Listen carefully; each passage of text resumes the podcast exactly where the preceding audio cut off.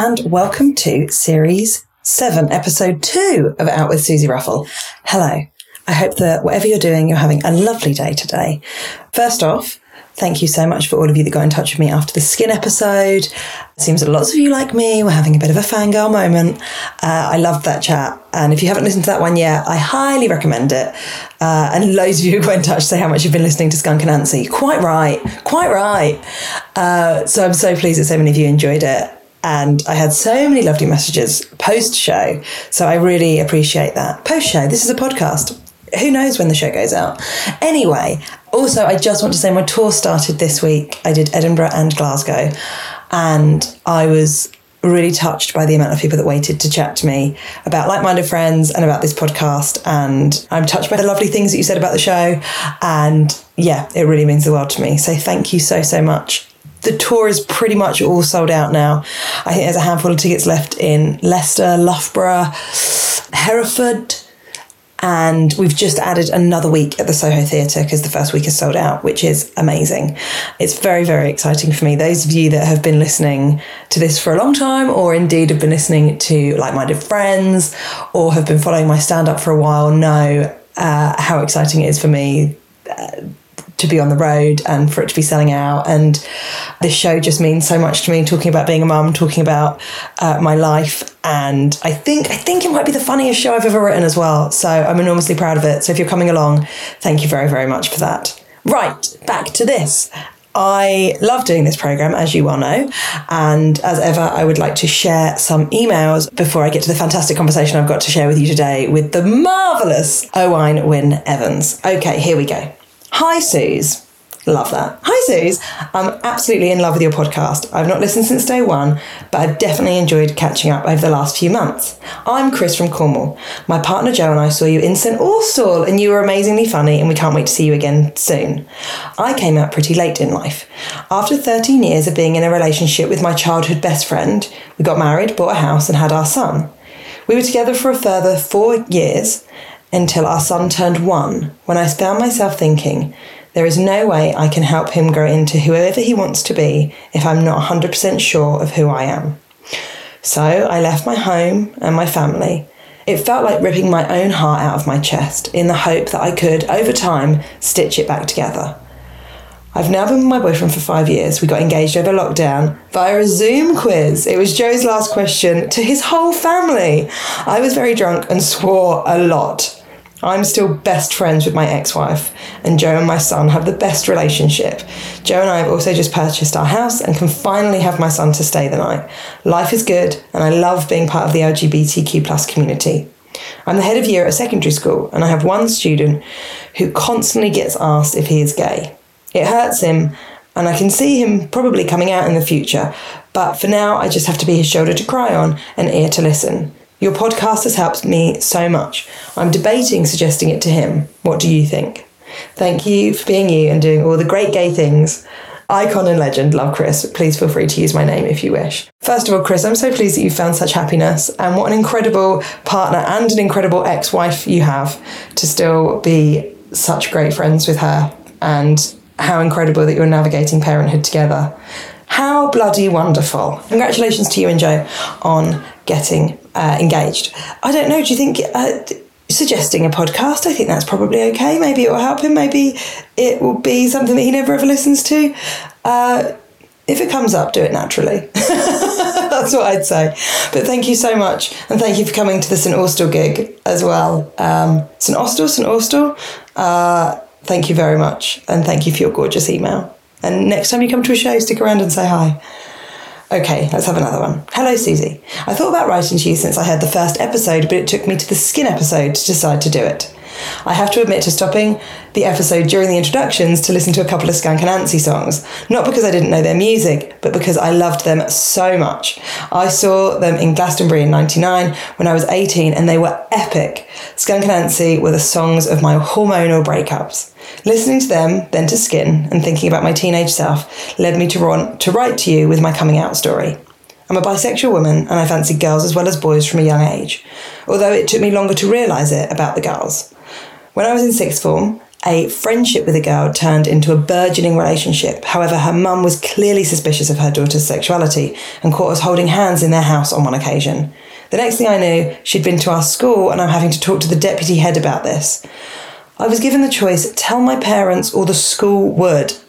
Unacceptable. They likened knowing about my girlfriend to knowing I was using drugs, and they had a duty to tell my parents. Now, I was not happy about this. I was furious, and I made sure they knew that. I hadn't told my parents yet because it was none of their business, but I wasn't particularly worried about telling them. I was, however, horrified that someone else was going to do that, and they would perhaps do it to someone else, and that could risk their family. I was also in a vulnerable position at school as my future was in the school's hands to a certain extent. I did tell my parents, and my mum later told me that she'd always thought I was bi. I do believe that this whole thing has had a lasting impact on my relationship with my sexuality. Of course, it was Section 28 and the Tories who were overall responsible for all of this, as this is why I was put in this position. I'm so glad that things are different for young people today. I found myself through my job running a stall at a school's pride event a couple of years ago, and it made me so happy to know kids were getting a different experience to what I had. Please feel free to read out this email and to include my name. Love you and this important podcast, and that's from Rachel. Rachel, first of all, I'm so fucking angry at your school. Oh my God.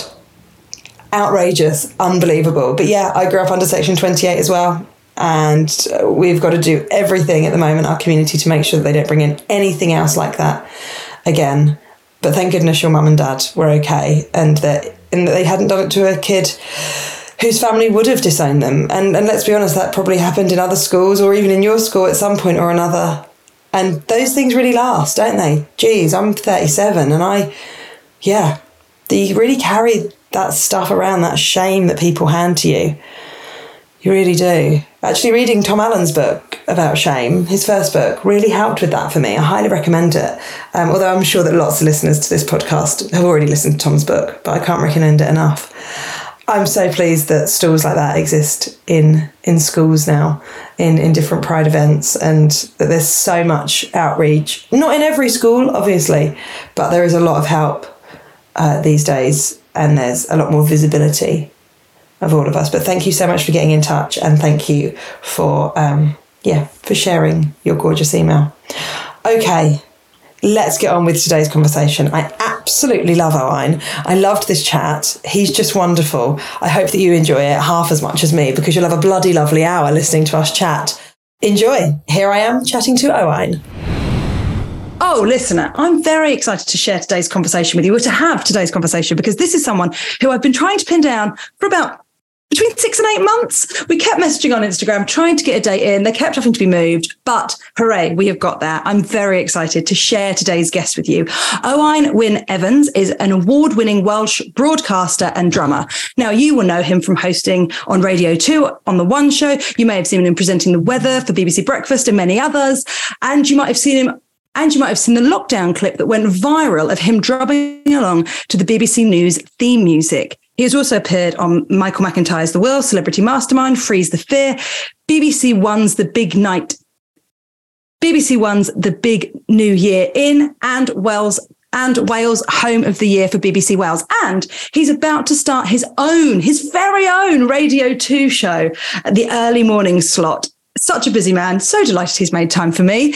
In 2021, he made history drumming for 24 hours for children in need, raising over £3 million for charity, a record breaking amount for any 24 hour challenge in the charity's history. Incredible stuff.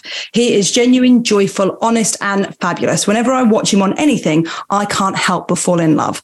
I'm so delighted he's joining me today. Hello, Owain. Oh, Suzi, darling, can I say that was that was the most gorgeous intro. Thank you. Well, you're welcome to use it for your new radio show every single morning. Babe, I'm putting it on the CV. I love it. Thank you. And also, may I apologize? I know it's been very difficult for us to. No, I've been don't you apologize. It was it was both of us. This is life, isn't oh. it? This is life of people trying to get things and do things. Exactly. It's just hard. You know, as Bewitched famously said, "Say la vie." Oh, and I, I was just hoping today that someone would reference Bewitched, and mm. here we are. Early doors, it's done. It's done. What a relief! we got it out the way. We knew it was going to happen at some stage, and that was, you know, seamless. I would say. I would say so. No, we just were talking before we before we pressed record um, mm. about uh, the fact that you've just moved back to Cardiff to yes. start this new early morning slot. Four a.m. starts. Mm. How will you cope with that? Do you know, it's a weird one, right? When you think of like a 4 a.m. start, you mm-hmm. think, oh my gosh, what on earth are you doing, you mad person? But mm-hmm. I think that, you know, having done worked in weather really for such a long time, I'm quite used to kind of getting up and then having to get dressed up and like do the hair and put a bit of, bit of makeup on, darling, bit of sure, mascara on the old lash. Of course. And doing that at like three in the morning. So for me, getting up at that time actually doesn't feel that weird. And also I kind of I kind of know how for many people that's just a normal time of day. Mm. You know, it's like when I'm driving to work, you know, you see lorries on the road. Yeah. When I'm listening to the radio, you know, you, you hear people talking about their day. Yeah. So I'm just so thrilled to be doing this slot because I think it's a really special time of the day. And, you know, so many people either start their day at that stage. Yeah, they'll start with, with you. Yeah, or they're like halfway through their day, even if they're working shifts or whatever. Or some 100%, people yeah. just can't sleep and yes. will be tuning in because of that. So And you'll be their company. Yeah. You'll be their company, which is lovely. Yeah, it's really special. You know, I love radio and I've I've always kind of loved the the the medium, I suppose, and and how it's quite personal. Mm-hmm. And also for me to be able to just be able to be me and, you know, do that unapologetically is always something Absolutely. that's been quite important to me. So doing this on radio 2 is just oh, it's just lush. Honestly, I can't wait. Yeah, it's big. It's really big because like for for people that are that we have lots of listeners outside the UK. Radio Two is like the biggest station in our country, I think, and I think. For me, I listened to Radio One until I was about 25 and then was like, I mean, these people are so young. like I've been, I, I was a Radio 2 convert, I think in my in my more than 10 years ago and uh, it's it's a really big deal to get a show mm. on radio 2 so congratulations Thank you, Susie. Thank you. Yeah, it's just so thrilling, you know, to be able mm. to do the show and to be given this opportunity. And obviously, I love music, being a mm-hmm. musician, mm-hmm. and then yes, of course, to get the chance to to present my own show is just it's fabulous. And here from Cardiff, which is even, you know, that's like an extra bonus, really. Yeah. Well, that's what I was about to say. You know, you've now moved back to Cardiff because you're doing it from there. I mean, first mm. question, you always look yeah. amazing. You always look beautiful. Oh, stop. Will you be going into BBC Cardiff in tracky bees or are you going to be, mm. do you have a dress down policy? I don't really have a dress down policy. Uh, my kind of the modus operandi is quite smart. You know, sure. I'm, I'm here chatting to you now, and as you can see, I've thrown a pussy bow around the neck. I've, I appreciate. I've got a hoodie on I've got a hoodie on. It says love on it. It does. It was sent to me by uh, by Gok. It's his Isolation Nation. Oh, I love it. I'm also going to go for a skate down the beach later, so I thought I'd put on something. A skate? What, like roller skates? Yeah, like roller skating. Oh my gosh, are we talking sort of Starlight Express vibes here? Well, I mean, in many ways, when you're talking to me, you're always talking about Starlight Express. Absolutely. It's a great show. I'll be doing the the four quads rather than the blades. But but yes, I'll be going for it. Oh, I see. yeah, I prefer the kind of the four quads. I think look more fancy. Thank you for saying that. You know, I always think a blade looks like it's harder. But to be honest, I think the blades are easier because you can just sort of tilt your legs in a bit, can't you? And then and hope for the best. and hope for the best. And just close your eyes and be like, I'm going in a straight line. I'm just channeling Rusty from Starlight Express. I'll be there fine. There you go. There you go. It's perfect. but we're not here to talk about me and my hoodie. You're all, you're going to be going in to BBC mm. Radio Cardiff. Very smart. I'll be dressing up. I do like to wear a three piece suit. Sure. I certainly have a penchant for a suit, and more than that, a penchant for a little broochette. You know, a brooch on the lapel. I think that it smartens an outfit. Absolutely. And it makes people smile. And what I love about brooches as well is, and I, have noticed this over the years, and oh, I love it so much. I get a lot of brooches sent to me by viewers. Oh, that's so nice. Oh, and it's just some of them, honestly, I try to reply to as many of them, all of them, with things that people send me because I've had some brooches from people who say things like, oh, I, you know, I don't have anywhere to wear my brooch anymore because I I don't really go out anymore. Will you have my brooches that I've oh, loved my so whole lovely. life? And I try and wear these things on TV then. And I even had I've had one or two actually from older people who have lost their partners and it's their these things are their brooches, you know? It's the kind of person who's passed away's brooch and obviously the the other person doesn't kind of know what to do with them and maybe they won't wear them. So they've sent them to me. And so now I have this incredible selection of brooches that I, I kind of feel like they've got a little bit of those people's personalities in them. So I love wearing those things. Oh, that's so nice. And any TV show I do, I, I chuck a brooch on. Yeah. So there'll be definitely brooches when I go into BBC Wales. Probably not a suit, babes, but uh, definitely a nice little blousette or a little, you know, a pussy bow. I love vintage clothes. I'm always yeah. looking for vintage blouses. So yeah. Were you into dressing up as a as a teenager? Uh, no, maybe let's go before teenager. So you grew up in Carmarthen or just outside yes. of Carmarthen? That's right. Yeah, Ammanford. Yeah, outside Carmarthen. So for our international listeners, not all for people from around the UK that maybe haven't been to that part of Wales, could you sort of give us a little snapshot of it? Absolutely. To the international listener and those who are also interested, Ammanford is a small ex mining town. There are loads of towns like this all across Wales and all across the UK, really. Mm-hmm. Towns that now, you know, don't have the kind of industries about them. But when I was growing up, I remember seeing, you know, coal lorries going down the road. And this was in the kind of 80s and the 90s. So small town. Weirdly, I wasn't that into kind of being the kind of flamboyant version of myself that I am now because I had to put a lid on that.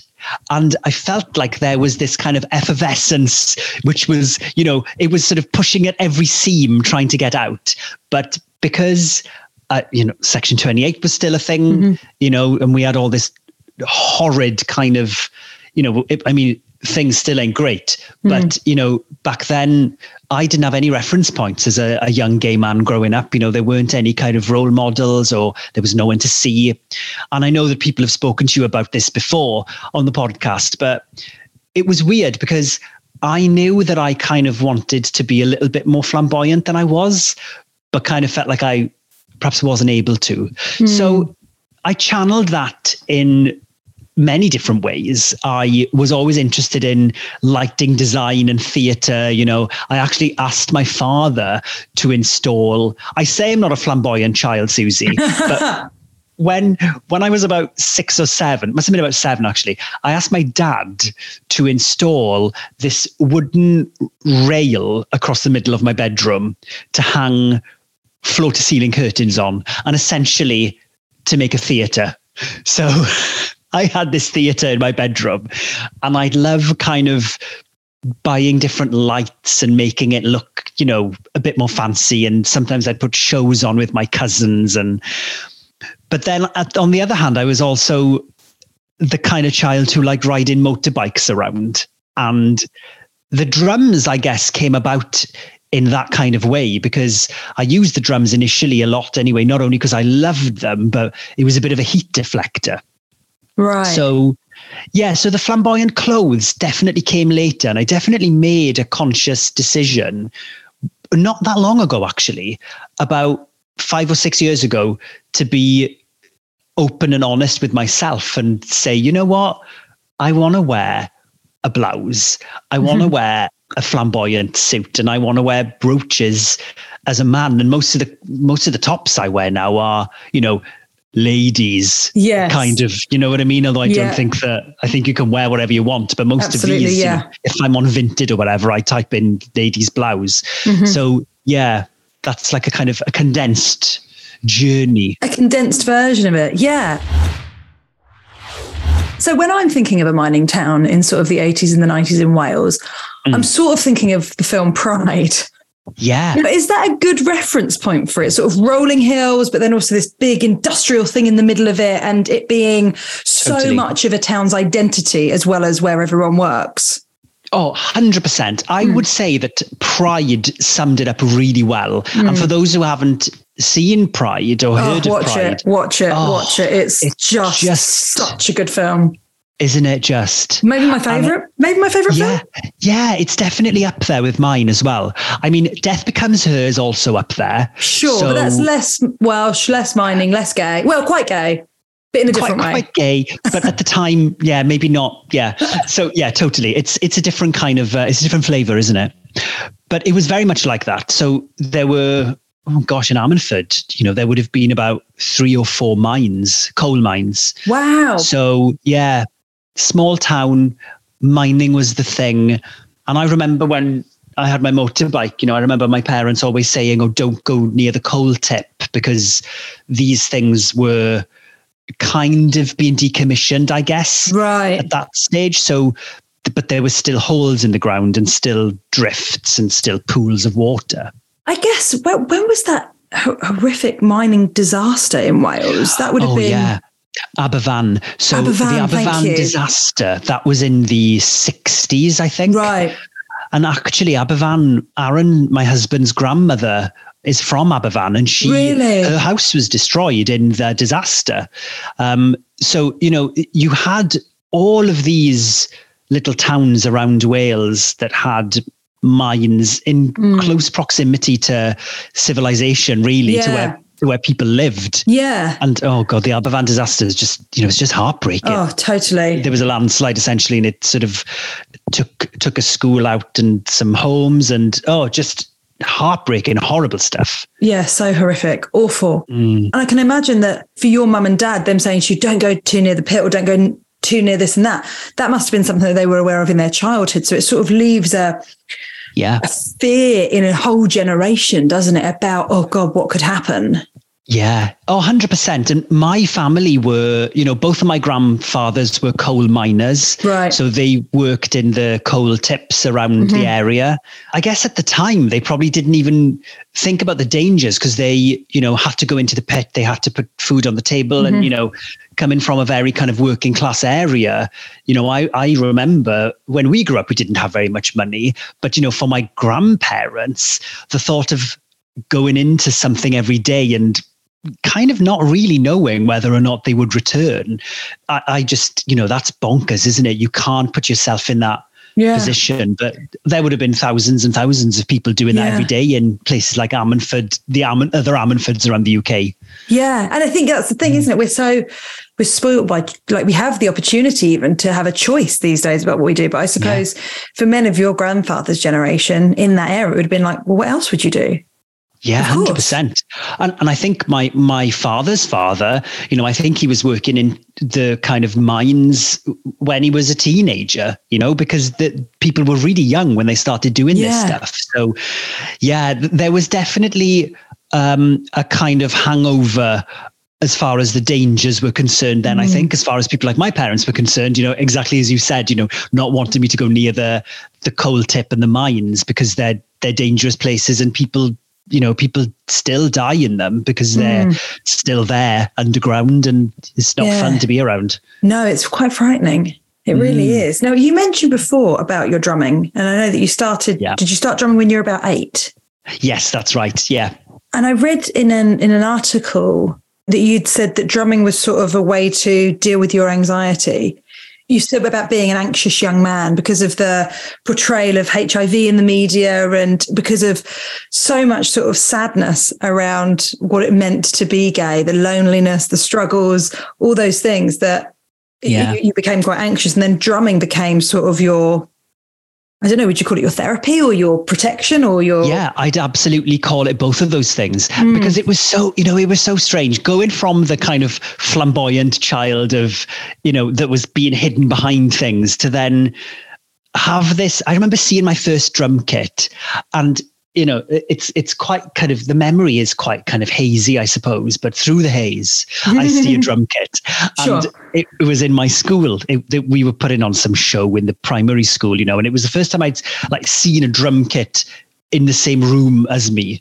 And I was probably quite small at the time. And I just remember this sort of gargantuan thing, you know, all chrome and it was mm. bright red and thinking, that it just looked so cool and it was massive. They are and so cool. You were right. yes, exactly. You know, drum kits have always been cool. And uh, so that's the that was the moment then that I thought, oh, I'd love to play that. But as time went on, I guess, and you know, my parents saved up and they bought me this child's drum kit, like a cardboard drum kit to play, and I sort of trashed the thing, you know, because obviously I'm so big and strong. Of course. And, and, then my father was gaffer taping the thing together. And a year later, they bought me a second hand, like proper full size drum kit. My poor neighbors, you know, they had to deal with so much stuff. You sound great on it now, but I mean, learning must be. It's like someone playing the trumpet or the violin. Like when you're good oh. at it, it sounds beautiful, but when you're learning, that is. Oh, definitely. And there's no way really, or back then anyway, there was no way of making a drum kit much quieter. You know, yeah. it was even when it's a child, an eight year old child playing it, that thing's going to be loud. So they were very patient, bless them.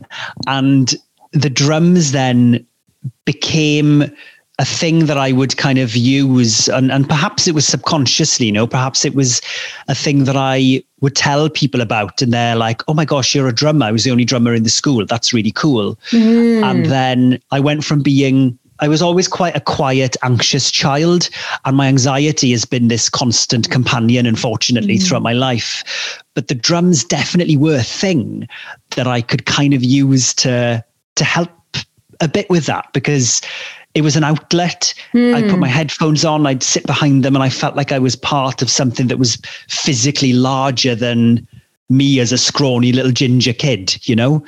And th- that's been such a lovely thing. And I've spoken to loads of drummers who had the same experience when they were younger, I guess, as as young drummers. And did you were you sort of good at it straight away? Did you have like a natural flair? I think that I did always have rhythm. Mm-hmm. And I think that when I was growing up, you know, my parents always had music on. Mm-hmm. There was a turntable in the corner, and there was like Wings, Beatles, Fleetwood Mac, Carpenters, yeah. you know, all of this stuff was oh, always playing. Great stuff. Yes, please. Great music. So that was, I think, kind of, you know, I was probably tapping along to these things. Mm-hmm. And I, when I got the drum kit, then I think it, that kind of made it easier. And I think because I always loved it, and my parents never forced me to mm. do my grades on the drums or you know be in an orchestra. They they kind of just they knew I loved it, and I really appreciate that they just kind of left me to love it. Mm. Did you join an orchestra? Did you do things like that? Well, at the time, my school, you know, there wasn't a lot of support. You know, they mm. wouldn't buy they wouldn't buy a drum kit in the school, yeah. and they wouldn't give they wouldn't get drum lessons. You know, if I was interested in rugby, there would yeah, have of been, course, especially in Wales. Bloody hell, well, you would have been. Oh my god, I would. Can you imagine scholarship? Imagine how my life would have turned out if I would have gone. Actually, do you know what? I'll play a bit of rugby. Um, I'm glad it didn't turn out that way. but yeah, there, there, wasn't a huge amount of support mm. really. So yeah. I ended up being in bands with my friends and yeah. you know, we would and actually one of my closest friends, Chris, is a guy who I was in bands with throughout junior school and then through secondary school. So it was never something that I really did musically you know, mm. in a mm. kind of more professional capacity, like wanting to get the grades up or whatnot. Mm. It was more for fun. And I yeah. love that because when something's fun and when you enjoy something like a hobby, I think everyone's got to have a hobby. Yes, I agree. Yeah, when the hobby turns into a job, it can sometimes siphon a little bit of that joy out of it, I guess. That's exactly what happened with me in stand up. Really? Because of course it became it became really? my job. No well, because, way. Because it, because what, did it take the joy out of it though? No, no, no. It didn't take the joy, but it just sort of does change it slightly mm. because it's your it's it was my hobby like you know it was it was my hobby that I wanted it to become my job but obviously I had other jobs whilst you sort of work out how to be funny but then of course as soon as it becomes this is how you make your living and then it puts the pressure on that and then you need to get this job and you need to get that job and you need to oh, progress oh, yeah it sort of just takes which is why as I mentioned before I've started doing things like roller skating because I'm like I need something that's not Amazing. linked to my job that's yeah. not about me progressing in, in, that in that way. So I totally understand that. And it's nice having something that is I, am an anxious person too. And having something that feels like it's your own mm.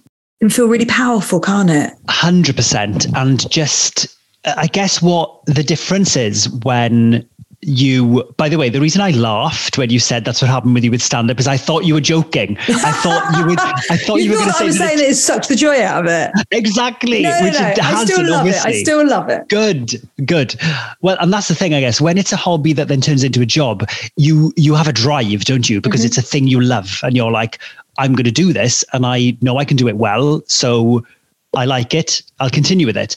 But for me, with the drumming, I was like, ah, you know, not.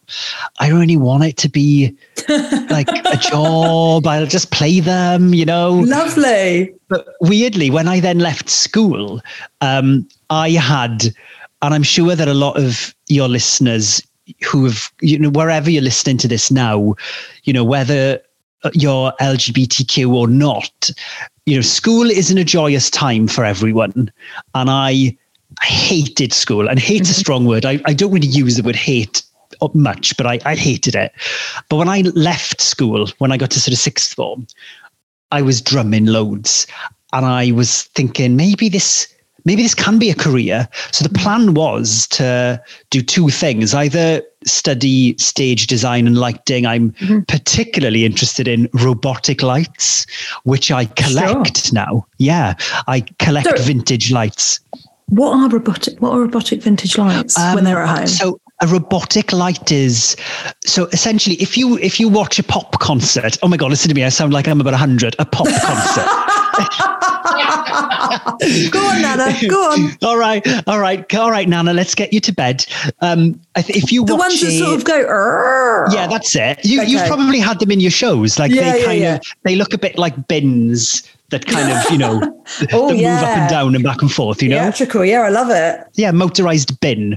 So those and Yes. um, was always interested in them. Uh-huh. I went to uni for like a month, hated Sure. it, dropped out, Right. and then I wanted to get my grades up on the drums, Uh-huh. and that didn't happen because then I got a, a, another job in TV. Weirdly, so the drums have then since become this hobby that I love and. Amazingly, was a vehicle that I could, you know, raise a bit of money off. Like Amazing. nearly 40 years later. Well, not 40 years, 30 years later. That's awesome. And it's so, I think having a, a hobby or an instrument or just doing a thing outside of school, similarly to you, I hated school. And the listeners will be like, yes, Suze, we've heard it. You had a terrible time, blah, blah, blah.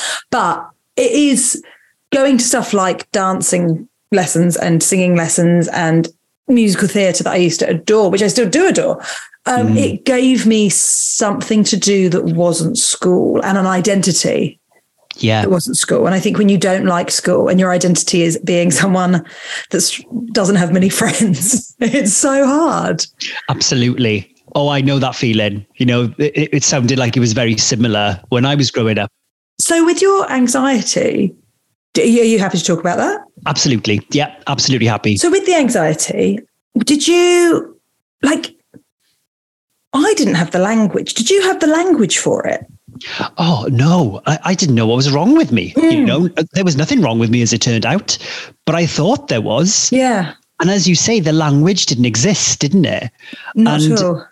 So you just were made to feel, I suppose, as well for, you know, individuals like us, there was not only the fact that there's the anxiety thing, but there's also the fact that you kind of know that, you know, I knew I wasn't like the other kids Mhm. in that I knew I was gay. And so was that the thing that made me anxious? Possibly. Or i think the anxiety was always there really. But no i didn't know what it was. I just i just thought that i worried you know about ludicrous things. Yeah, and i suppose in many ways that has continued but i have coping mechanisms and as you said the language exists now yeah. My my nan would always say to me when I was little, "You're not happy unless you've got something to worry about." Like I'd always be searching for something, you know. Always, yeah, yeah. I, I'm even now. I'm sometimes like that. And Aaron will Mm. say, "Why is why have you got to worry about this? You know, Mm. it's it's fine, it's fine." But there are loads of things you can do, aren't there, to kind of help yourself? I suppose in a way. yeah. But also, I think that you have to be kind to yourself sometimes and just kind of acknowledge, or I have anyway, that if I've got a particular, you know, thing coming up that I'm I can't stop thinking about, or because I used to be socially anxious as well. Mhm. I don't know if it was the same with you. Um, but I no, it was I, I was I was just didn't know. I think I just didn't know what to do all the time. it sounds Yeah, so really? ridiculous. Yeah, which is so strange because now I'm sort of confident enough to get up on stage, but it's all very controlled. So it's different. Yeah. But please go on. It's so interesting though, isn't it? And a lot of people, and I'm sure people have told you this, Suzi, would be surprised that a person like you is doing what you're doing when they are an anxious person. And mm. the same for me, you know, people Yeah. are like, well, you say you're anxious, but then you're doing On this telly. and you're presenting. Yeah. So these things aren't mutually exclusive, nor are they things, I suppose, that coexist perfectly together. Yeah, but also I think anyone that's listening that uh, anxious as well, it's good to remind you that's listening, if you're anxious, that like it also doesn't have to be a barrier. You can find ways to do whatever you want to do. Yeah, babe, you can be anxious and, you know, that'll be with you, but don't let that be the thing. But you put it in a handbag, pop it over your shoulder, and you learn how to deal with it. Exactly. Exactly. you just have to, I did anyway. I'm like, okay, well, I have coping mechanisms now, I suppose, but at the same time, I know the anxiety, it's not going to go, you know, it won't be completely absent from my life, but Mm-hmm. Yes. it's there. So Yeah. the more we talk about it, the more people, I suppose, will perhaps be able to get that this isn't a thing that affects a few people. No. There are the majority suffer from anxiety. Yes, absolutely. And so, were you first language Welsh growing up? Yes, I was. Yeah. That was so Welsh was the first language that my parents would speak to me in Welsh when I was growing up. And is that, And the, then is that- I- is that the language that you'd speak if you go home now to your mum and dad's? Yeah, yeah. And does Aaron speak Welsh as well? Aaron understands Welsh. Right. So even though Aaron grew up in Merthyr Tydfil, which is Mm-hmm. kind of, you know, if you look at Wales, it's the the east, more sort of southeast of Wales, whereas Ammanford is southwest of Wales. Right. And for those who don't know what Wales is, if you look at the UK, Wales is a bit that's like sort of juts out, Poking out a that bit. juts out, yeah, on the kind of the west. Mm-hmm. So he doesn't speak Welsh, but he does understand it. But for me, Welsh was, yeah, the language that I grew up speaking.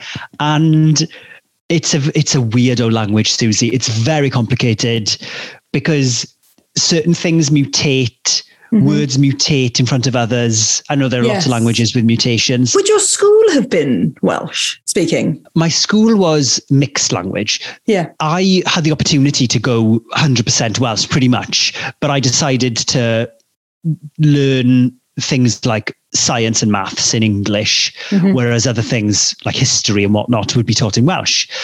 And it's so interesting because the Welsh language is kind of making a bit of a comeback. Well, Yeah. making a huge comeback. I yeah, it really say is. for the past 20 years it's been you know people would always say oh why why are you bothering speaking welsh and you know all of this stuff and it was Yeah, it was considered sort of a dying language. yeah it was but now and I, I think i'm even more sensitive to it being back in wales it's just so lovely being back here and so lovely hearing people speak welsh on the street hmm. and the welsh language is so important you know and, and i love that it is back and that it's going from strength to strength and there are all sorts of new opportunities for people who speak Welsh in Wales now as well. And it's so lovely to see a language that was once seen as a thing that was pointless or dying, making uh, having made a comeback, and now Yeah. is really al- as as important as it's always been. But now people are, are like getting that it's really Yeah. important, and I love that.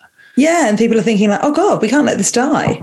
We can't let Yeah. this sort of leave with the generation and just have handfuls of people here and there that Mm. speak it. Yeah, absolutely. And it's just it's just lovely. And it's a it's a complicated old language, but it is a lovely language as well. It sounds beautiful. Yeah. It sounds beautiful when you listen to people. It is a nice language. It's Yeah. a bit it sounds a bit like people say it sounds a bit like German. You know, it's got this lots of sort of and sounds in it. It sounds more sing-songy than German. Yeah, it is very sing-songy. Yeah, Mm. it is. And it's it's gorgeous. I love it. And I love that I'm able to speak it now to my friends and my family, especially now I'm back in Wales. Yeah, that's lovely. That's lovely. And so, say you were going through the secondary school, did you have like a group of mates that you hang out with? Did you have mates outside of school? Or what was that period like for you? I was kind of like a little bit of a um, a helicopter as far as that was concerned. I suppose I'd kind of I did have a group of friends, like my friend Chris, who I mentioned to you earlier. Mm-hmm. You know, Chris and I have been friends for years, and but other people I would just sort of flat around, I suppose, and and I think that it was maybe down to the fact that I felt like I I never really belonged mm. there because people were talking about things heteronormative things I suppose that I didn't feel were in line with how I felt mm. and I and as soon as I realized then because I think I did kind of get a, have a bit of a realization I don't know how old I was but I must have had a realization that I'm not gay I'm not straight. Let me do an edit there. I'm definitely gay. I was going to say, wait a minute. Surprise! I mean, I'm surprised, but I think I think Aaron's going to be. I think Aaron's I think you need to call surprised. of course, what I meant was is that I'm not straight. Yes. Um, so I think that that was a a weird time, and I think that made me then feel as if if I were to get too close to someone, like they, they might guess that I was gay or something. They might smell it. They might smell they might that you're gay. smell it exactly. Yes. They might smell a touch of lavender, which we which we can't have happening. I thought to myself no. in the late eighties, early nineties. And so, what uh, age would you have been then? Oh well, I suppose when I I probably realised kind of what it was mm-hmm. when I was in maybe year six. So that's the right. last year of primary school, yeah. I guess. Yeah. About 10, maybe, 10, 11? Yeah, yeah, 10 or 11. I knew before then, but I probably didn't uh, maybe realize what it was exactly. It's language again, isn't it? You had two languages and still you didn't have the language for it. yeah, I don't think the language exists, nor did the positive role models anyway. No. Which is, uh, you know, you're the butt of the joke, or, you know, you were somebody who'd purse a lip to the side camera, mm, you yes. know, which which I love doing now, by the way. But it's, I think that was the time that I realized that, yeah, this, I'm not like the, I'm not like the other kids, mm-hmm. I guess. You know, the journey now to being someone that is so sort of, obviously there's been, you know, quite a few years since then. And same with me. But, you know, that journey to them being someone that's so sort of out on television. I know that you started your sort of broadcasting career when you were mm. quite young. Were you 18? Yeah, I was 18. And it was on a Welsh language show. How do you say? Is it? F- f- no, Ffeil. it's not going to. Ffeil. Oh, okay. I thought it wasn't yeah. going to be Ffeil. Okay. Because it looks and, like fail, doesn't it? well, no, it doesn't. But I thought, oh, it's a double F. Is it going to be like a like uh, like an ah, yeah. you know like it like a or a, a, a, different one, a different a different noise, a, diff- a different pronunciation. But yes. weirdly, the double F in Welsh is classed as one letter. Believe it or not. Sure. Even though there are two letters in it. Of course. Why not? Why not, babe? Um, um, and look, Wales, you do you. That's what I've always said about Wales. You, you know what? You, that dragon, that dragon does what the dragon wants to do. And fair so, enough.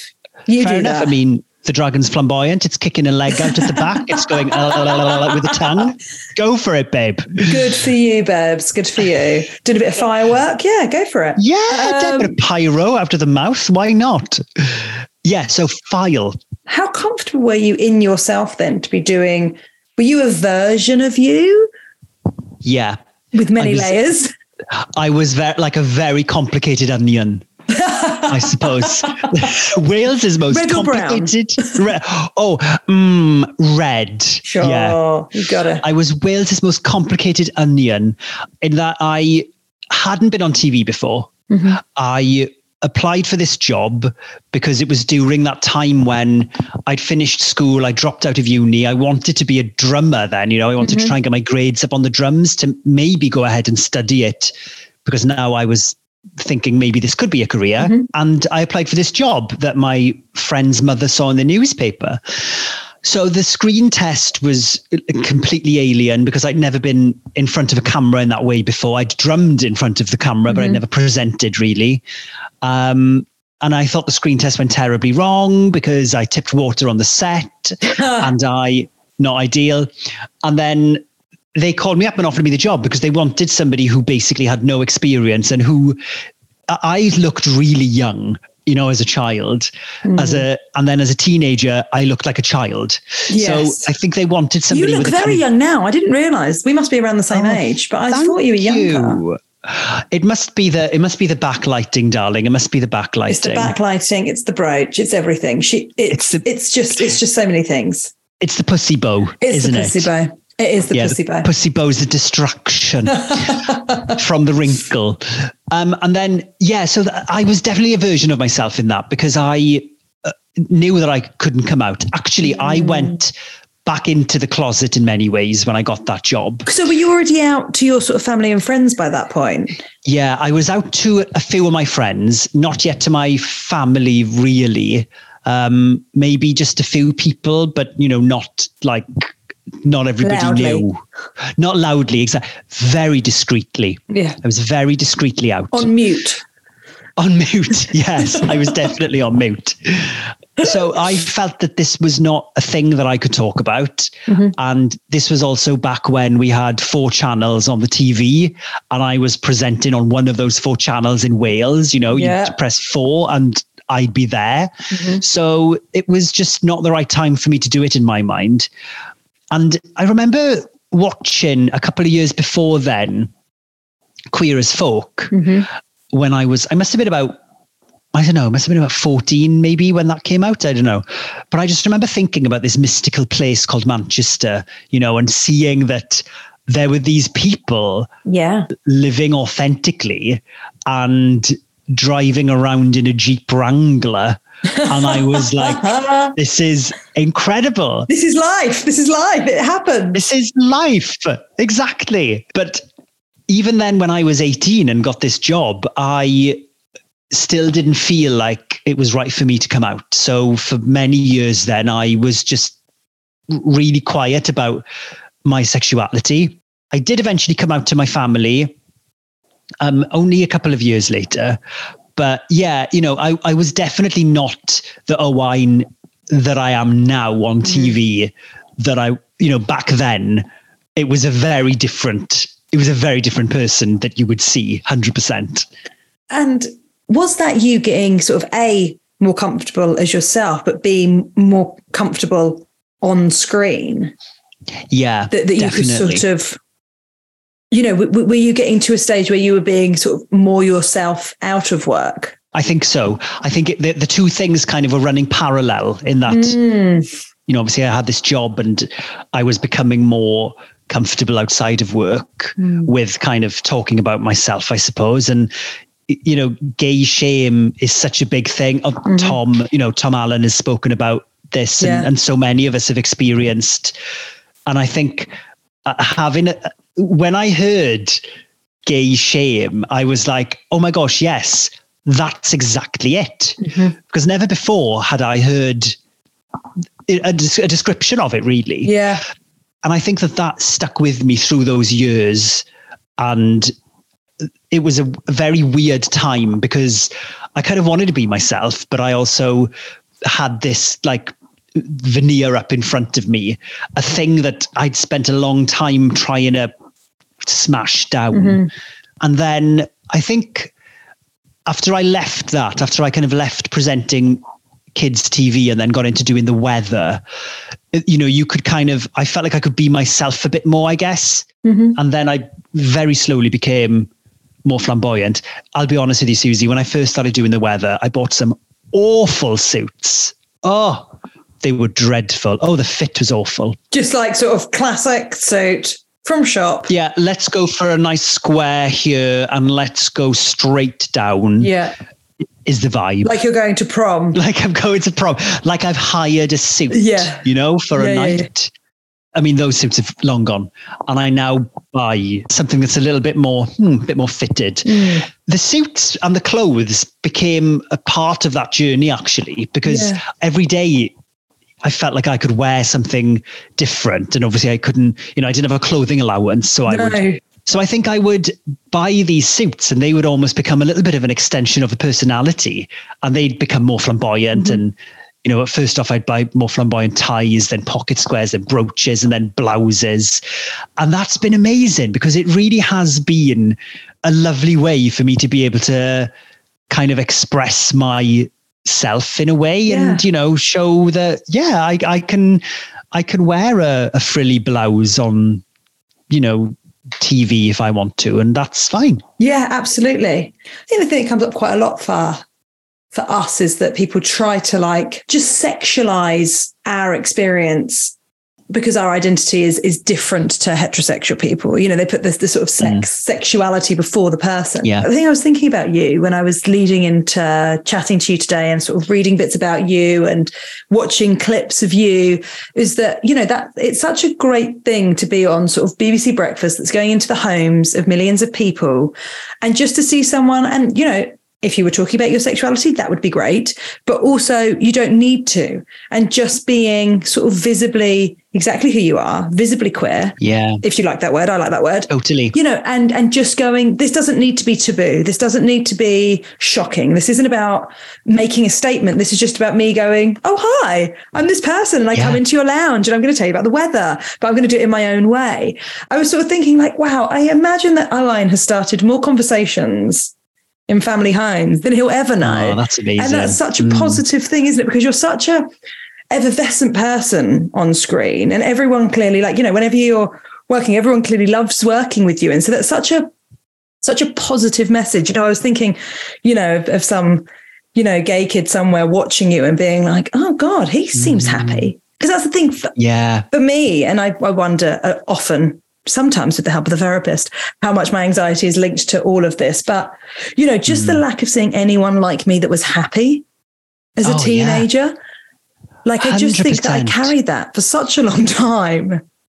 Yeah, I agree. And thank you. That was very kind of you to say, by the way. And I do think that you're right. My, my kind of queerness is something that I've felt that I've been able to grasp and be proud of mm-hmm more recently than ever in the past three or four years. And and interesting you said about people at home watching.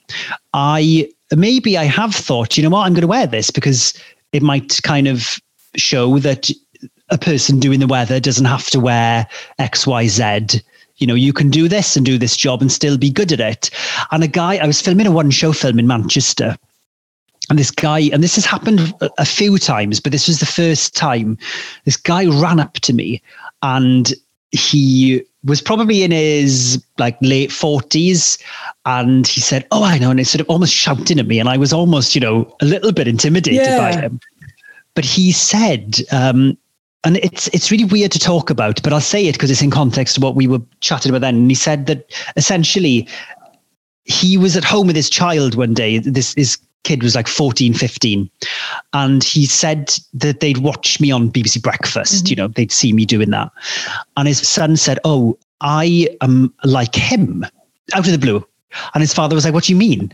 And he was like, I, I'm like him. And I don't know how to tell you in any other way but you know you you watch this person on the tv you know what he is what he's like i'm like him and he's basically coming out his father you know because he knew that his father watched me on TV or whatever, yeah. and you know, perhaps enjoyed the forecast. Yeah. And, and, oh my god, I almost cried, honestly. Yeah, I would have because oh, it's just amazing. And and the same with you, you know, there are things that that you do and you talking about and you having this podcast this is helping loads of people wow. who might just listen to it and feel like there's companionship and makes you you feel like you're not the only person going through this so you can be successful brilliant and you know nice essentially and still be like us darling yeah exactly well that's a kind thing of, you to say I want to talk a little bit about the drumathon before I let you go, because obviously, I mean, you raised so much money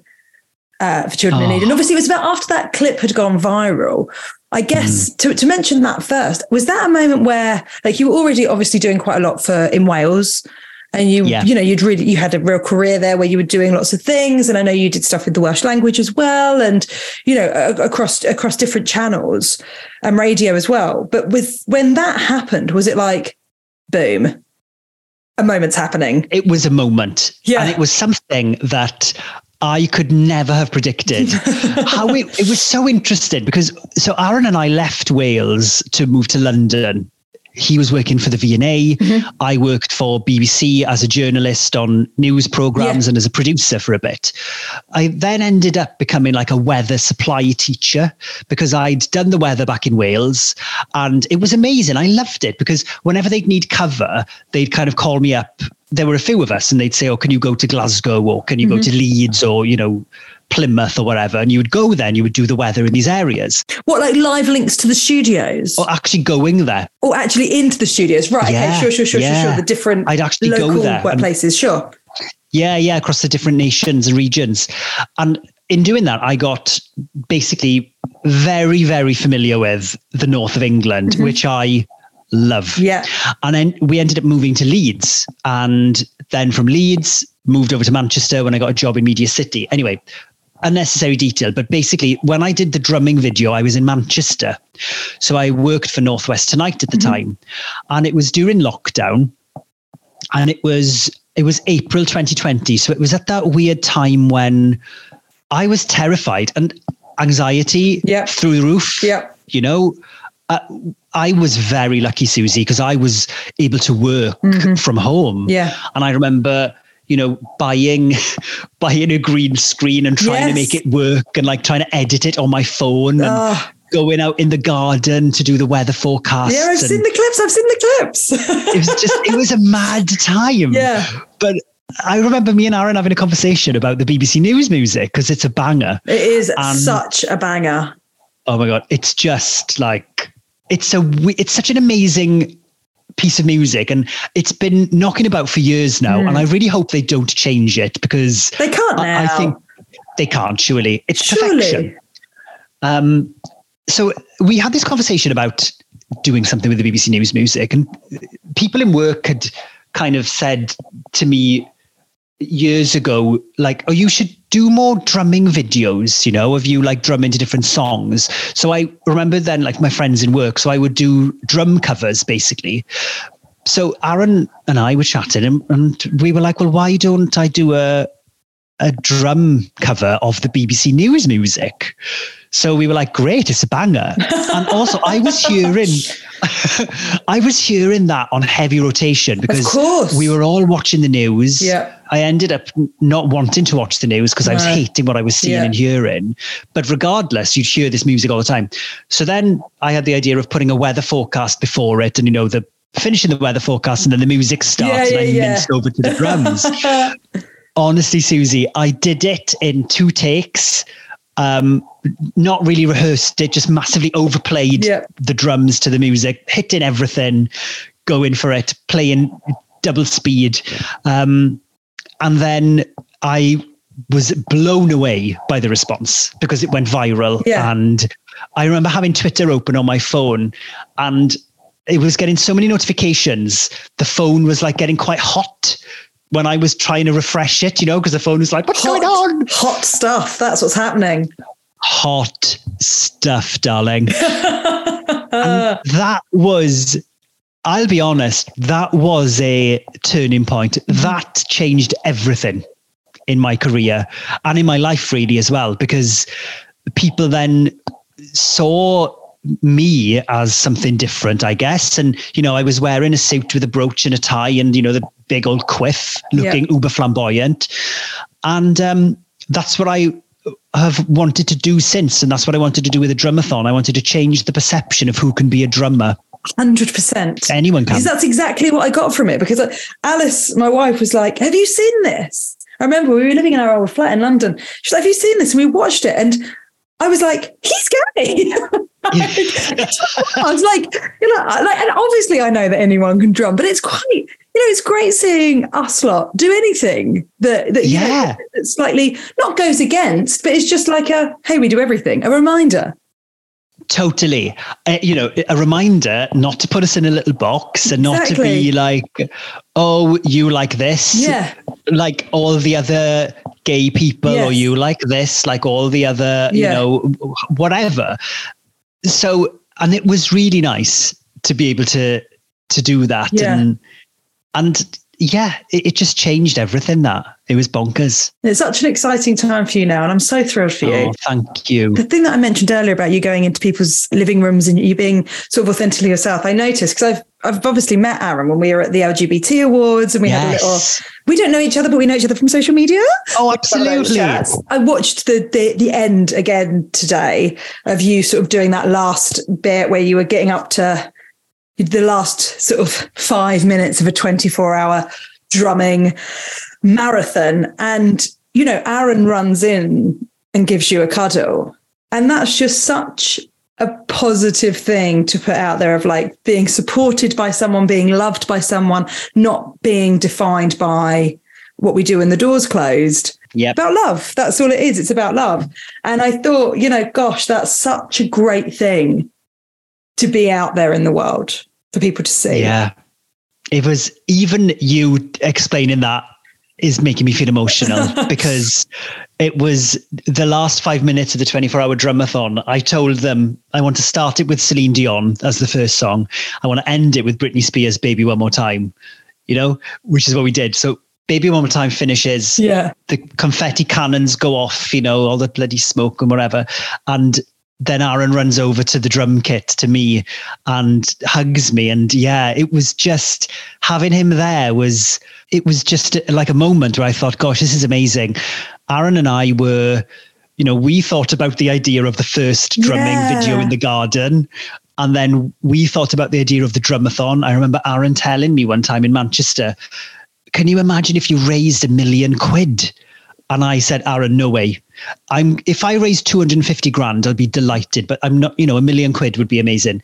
And then now it's closer to four million. Oh my goodness. And it's just been Oh, Suzi, honestly, it's just been the most incredible thing. And isn't that amazing that like you picked up those drumsticks because you were like, oh, this is going to somehow protect me and my differences. Yeah. And then it's all those yeah. differences that have come together and totally. you know and, and and then you know not that it's the end of the journey but this big peak of your journey you're there on your drum kit with your husband yeah amazing which, yeah all of which have come from tiny little decisions you know i think the universe mm-hmm. has a lot more um, in store for us mm-hmm. all and we don't you know we don't know what that is but we can kind of you know you can help shape that and and i think that's exactly what i did with using drums, you know, mm. throughout my life. And it's amazing. Who'd have thought that they would have brought me here to, you know, essentially help with all the stuff I'm doing. And my love of music now is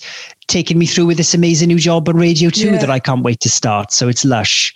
That's fantastic. Now, Owain, I know that you've listened to the show before, so you know that I always ask all of my guests the same question at the end. And and you can think about you or you can think about maybe another person out there that's that's going through a similar thing. I'm thinking of that version of you who was at, at, secondary school and, and was helicoptering around, to use your words, you know, the different people and not trusting someone enough to get close enough in case they saw, in case they smelt the lavender, as you as you exactly. said. Um, if you could reach out to someone like that right now and give them a few words of encouragement, what would you say? Oh, I would just absolutely say that you're fine and that you know you don't need to change. You are you, and that it's going to be all right and that you know just keep doing what you're doing and behave in the way that's right for you and when the time is right you know if you want to come out perhaps you can come out but there's no rush to do mm-hmm. anything i suppose and just to be around nice people i think Perfect. Well, I've loved being around you for the last hour, Owain. Thank you so much for talking to me. This has been gorgeous. Suzi, I have loved it. It's absolutely flown by. Thanks so much for having me on, honestly. Oh, I just loved that conversation so much. I love him. I'm, I'm going to make him my friend. It's going to happen. We kind of are already friends, but now I'm going to, I'm really pursuing that, guys. I hope you know. Thanks so much for all of you that got in touch. Please do, as ever, the email is hello at outwithsuziruffell.com. You can always get in touch with me. I'm also on Instagram. I don't really use Twitter. I think it's hellscape, uh, but you can get in touch with me on Instagram or on the email.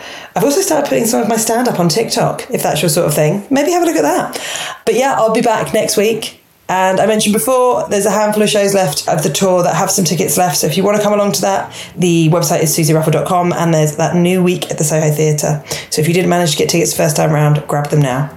Okay, have a great week and I'll see you next Monday.